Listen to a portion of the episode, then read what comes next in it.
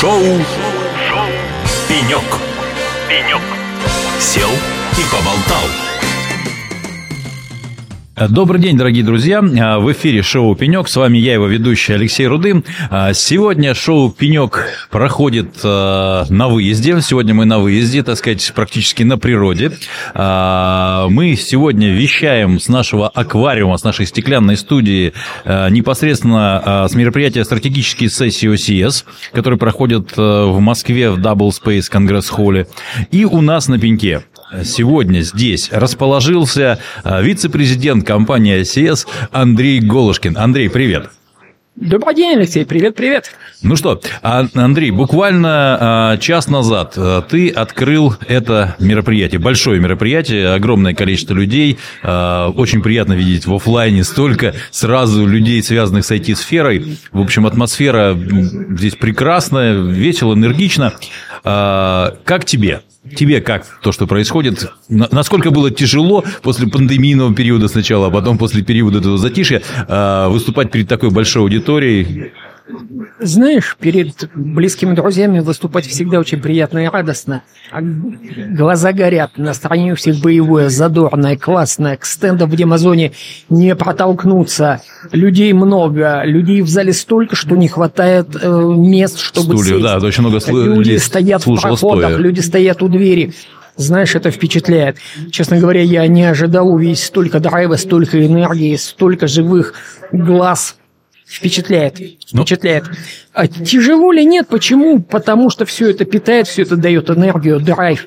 Здорово. И спасибо всем, кто пришел. Здесь реально будет интересно. Ну что же, я рад, что у нас получилось такое объединяющее мероприятие, да, которое вот а, столько, столько людей со всех концов страны причем. Мы же говорим не о том, это же не московское мероприятие, это же люди со всей страны сюда приехали. А это говорит о том, что в этом есть большая потребность у рынка сегодня, мы ее вроде бы угадали.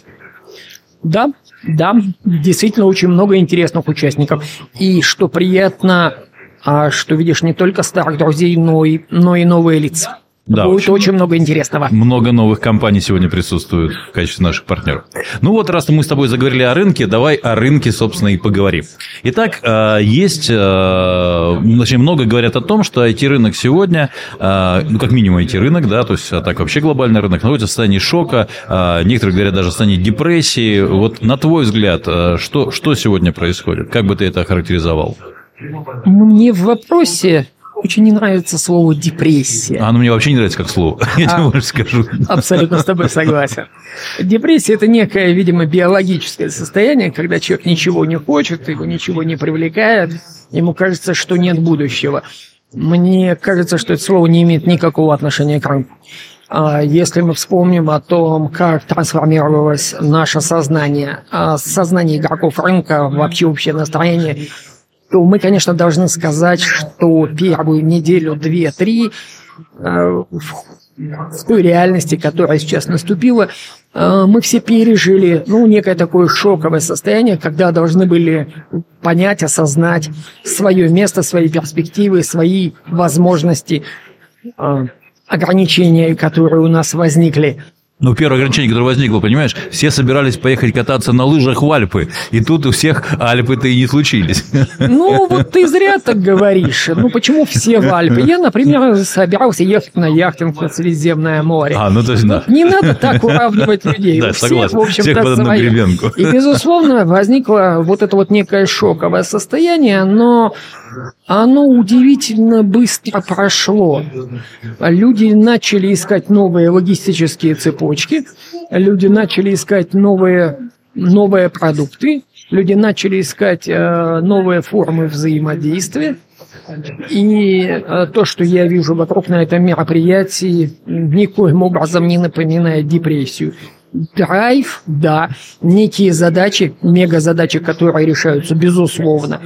А, есть задачи, которые мы все еще не знаем, как решить сейчас, все вместе, с всем рынком. Но это точно не депрессия. Это вызов, а, это челлендж, это интересно, это драйвово. Это очень часто непросто, но это точно не депрессия. Отлично. Хорошо. А, давай поговорим о самом главном для нас с тобой. О женщинах? Что ж ты так всех под одну гребенку? Нет, ты сказал о нас с тобой. Извини. Э, все-таки стратегические сессии, э, это стратегические сессии ОСС э, ведущий дистрибьютор на российском рынке. Вот. Что касается дистрибьюции, на твой взгляд, изменения, которые вот происходят, произошли, могут произойти, оставляют ли они место дистрибьютору? Все-таки сегодня там, с введением параллельного импорта да, меняются роли, появляется возможность у игроков, которые раньше этим не занимались или занимались этим, назовем это, в серую.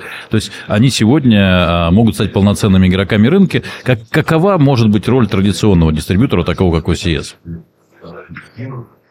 В дистрибьюторском бизнесе я 19 лет. Я помню один из своих первых разговоров с председателем совета директоров нашей компании, с Максимом Сорохиным. А, когда будущим новым молодым сотрудникам отработавшим месяц или два, я задал вопрос, в чем смысл дистрибьютора. И без ответа на этот вопрос невозможно ответить на тот вопрос, о котором ты сейчас говоришь. И тогда Максим а, мне сказал, ты понимаешь, мы можем и делаем многие вещи гораздо эффективнее, чем производитель способен сделать сам. И вот в этой эффективности, в этой скорости в широте канала, в доступе к ресурсам и заключается наша сила. Э, и я верю, что дистрибьюторам сейчас, безусловно, есть место на рынке. Более того, я верю, что для дистрибьюторских компаний, в первую очередь для моей любимой CS, наступает новый этап развития, новый рывок. У нас есть, у нас есть широчайший канал, который мы можем предоставить нашим партнерам, э, нашим старым стратегическим партнерам, э, я имею в виду российских производителей, и новым партнерам, которых мы находим. Ну, не, сейчас мы с тобой говорим про русские, про российские производители. Не только, да. не только. У нас за последнее время, у нас за последние 60 дней появилось более 30 новых вендорских контрактов с вендорами из Тихоокеанского региона. И, безусловно, сегодня, когда они приходят на рынок, мы готовы предоставить э, всю нашу мощь, э, нашу логистику, наши финансы, наше умение работать с рынком, э, наше умение обучать наших нашу дилерскую сеть работать с новыми продуктами и так далее, и так далее. Это важно. У нас есть прекрасный маркетинг, э, работу которого вы сейчас наблюдаете вокруг, и это тоже достаточно важно.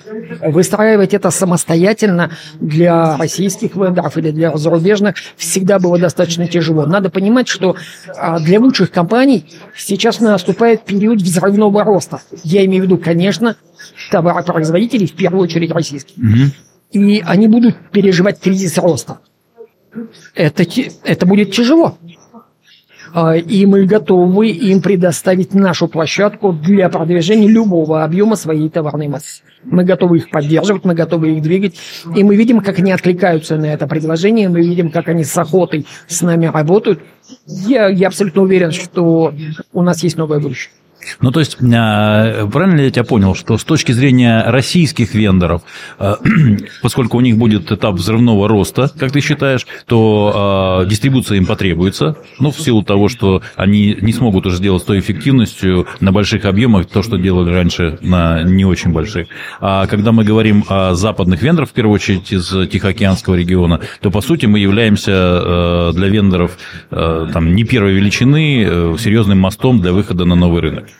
То есть об этом мы говорим. Алексей, в целом ответ безусловно да, но мне не нравится слово, что кто-то что-то не может. Угу. Любой из нас может, ну, пожалуй, все что угодно в этой жизни. Вопрос только в том, какой ценой, с какой скоростью, с какой... Ну, то есть UCS это может более эффективно, может дать более эффективный ресурс. Давай. Да, да, UCS это уникальная платформа, которая способна это сделать. Э, вендорский портфель UCS всегда состоял из вендоров, ну, в основном первой величины. Безусловно, портфель был очень широкий, а, были разные вендоры, но все вендоры первой величины – мировые вендоры, мировые лидеры, да, всегда в портфеле присутствовали. И это была, ну, как бы основа бизнеса OCS, а, основной оборот. Вот. А, сейчас большая часть этих производителей свою работу приостановила. Что, что делать в этой ситуации? Как быть? Как себя будем, ведем и будем вести себя мы? Алексей, э, очень хороший вопрос. Э, дело в том, что компания УСИС, она никогда не была вендорско ориентированной компанией. Мы всегда исходили из рынка, из его потребностей, из того, где на рынке мы нужны, где нужна наша помощь, наши услуги, наши товары, исходя из того, что от нас ждет наша партнерская сеть, более 10, более 10 тысяч партнеров по всей России. Э, поэтому да, мы видим, что какие-то вендоры де юра не ушли из России, но де-факто не поставляют товарную массу. И в этой ситуации мы, безусловно, ищем возможности заместить те ниши, те пустующие ниши, другими вариантами, другими возможностями. В первую очередь мы прикладываем огромные усилия для поддержки, для развития, для интеграции, для взаимодействия. Выбери любое слово, которое тебе нравится. Все. все. Мы прикладываем все усилия. Мы прикладываем все усилия и даже больше для поддержки наших российских производителей. А, я уже говорил сегодня о том, что у нас есть два стратегических партнера. Это компании Аквариуса КНС, но когда я говорю эти слова, я понимаю, что мне даже несколько стыдно. Почему? Потому что у нас есть много других, других прекрасных российских производителей, которых я просто не смогу, наверное, озвучить и рассказать о них в рамках Но то ли будет через год, понимаешь, через год мы будем говорить э, да. имена, да. именами новых ведущих вендоров. Как обычно, готовишь презентацию в ночь перед выступлением, складывая все мысли в копилку, тебе кто-то помогает, и э, у меня должен был быть отдельный лист с такими томстоунами, с логотипами компании, с которой вот мы работаем. В отчаянии мне позвонил ассистент в 2 часа ночи, в полтретьего и сказал, Валерич, знаешь, не лезет, на лист не лезет, давай просто, давай его просто уберем, скажешь что-нибудь словами. Много партнеров, много возможностей, много решений, много идей, это здорово. Ну, то есть ситуация на самом деле э, при как это при ее, э, скажем так, негативности вроде бы, да, э, она при этом дает и положительный эффект, то есть как бы давая возможность, в общем-то, вот на этой паузе миров, мир, паузе мировых лидеров, то есть как бы российским компаниям действительно выстрелить, и у них есть вот тот временной лак для того, чтобы сделать то, чего, что, они, что они, в общем, до этого сделать-то не могли. Да, это безусловно так. Да, это безусловно так. Это не кризис, это изменение среды обитания. И тот, кто сможет найти нишу для своего не просто выживания, но и развития, он выиграет. А мы, а мы активно с этим работаем.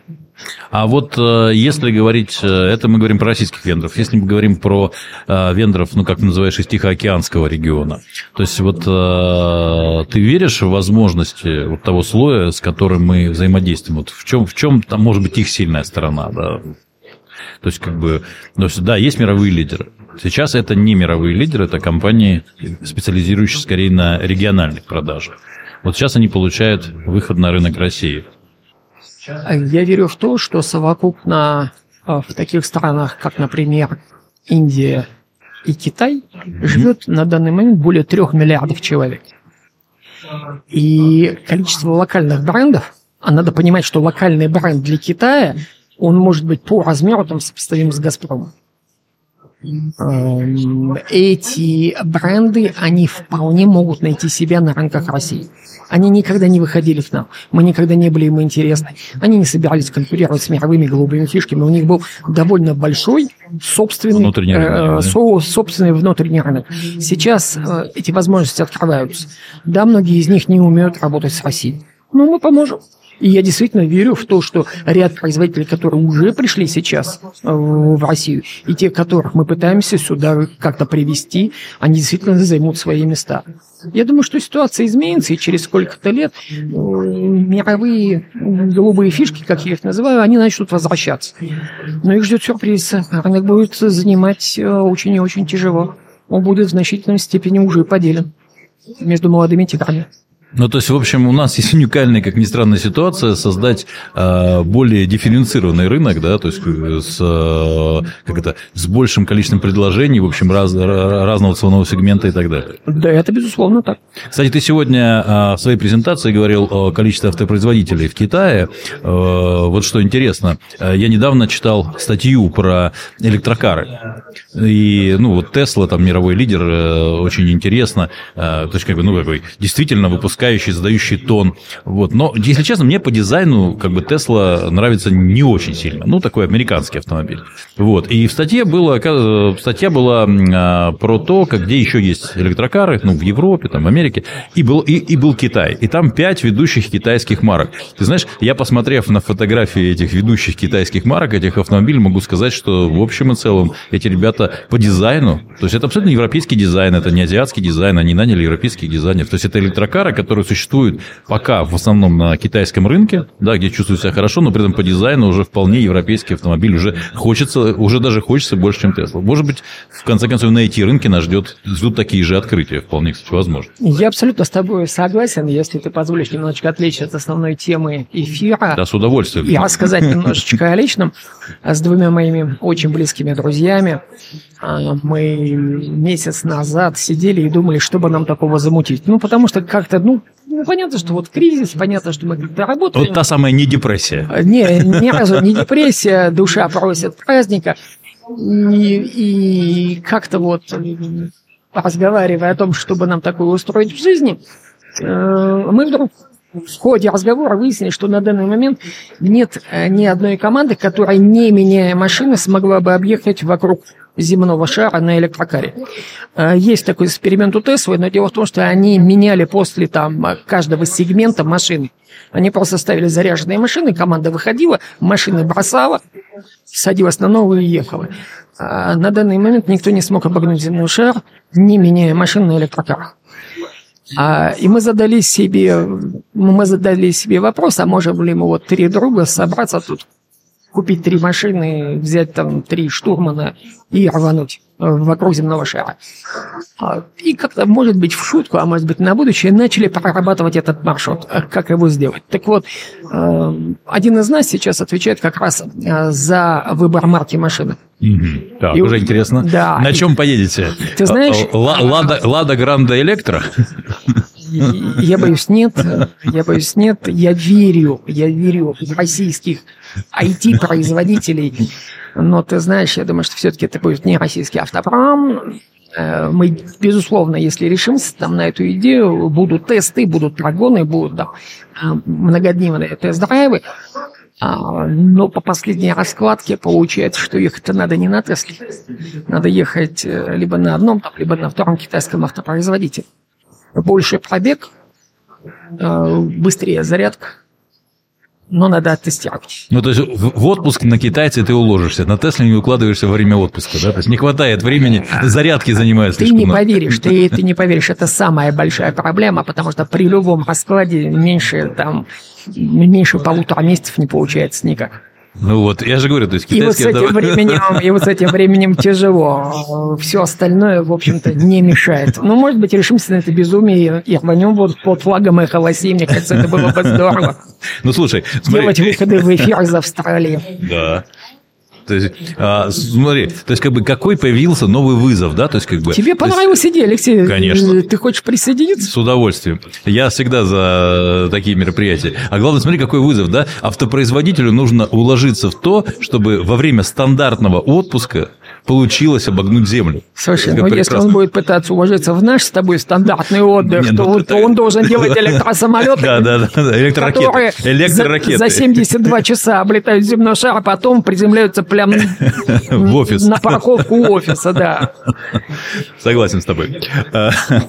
Ну что же, а, у нас с тобой очень интересная беседа, но как все подходит к концу, поэтому последний вопрос. А, скажи, пожалуйста, на твой взгляд, вот в изменившейся ситуации, э, вообще в том, что сейчас происходит вокруг, э, что выходит на первый план э, во взаимодействиях в отношениях игроков рынка? Что-то меняется? Как, как сейчас это все выглядит, строится, выстраивается? Алексей, я верю, что у людей есть базовые ценности, которые не меняются никогда и которые никогда не уходят на второй план, чтобы в кризис вернуться на первое место. Это надежность, это порядочность, это совесть, это баланс интересов, это готовность слышать другого человека, это готовность приходить на помощь. И мне кажется, эти базовые ценности, они были у лучших игроков рынка. А базовые, то есть ты только что перечислил базовые ценности компании OCS, которые у нас как даже корпоративные Понимаешь, компания, компания это люди, и поэтому базовые принципы компании OCS, они не могут быть оторваны от тех людей, которые являются компанией. Это простые человеческие принципы, в рамках которых мы живем и строим свою жизнь. И иначе быть не может.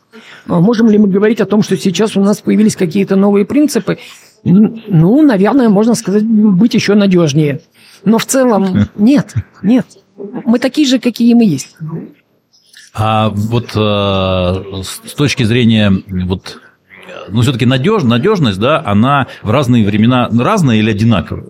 Вот, ну, что, что если это про, когда мы про людей говорим, да, здесь это как бы надежность есть надежность. А вот когда мы говорим про компанию, вот эта вот надежность э, компании, она в чем финансово, чем она выражается? Финансами, там, я не знаю, там, выполнением обязательств. Вот что такое для тебя, как для комп... Э, если мы говорим про компанию, что такое надежность, как бы ты ее определял?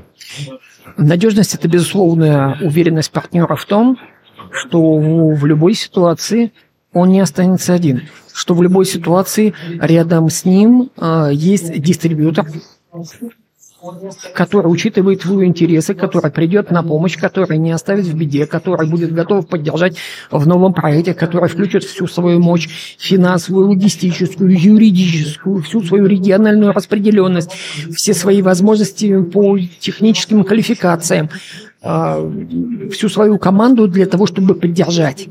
И вот уверенность в этой поддержке и дает то чувство надежности. А, конечно, нам бы хотелось, чтобы партнеры сейчас испытывали яркое ощущение поддержки от нашей компании. И мне кажется, мы много для этого делаем.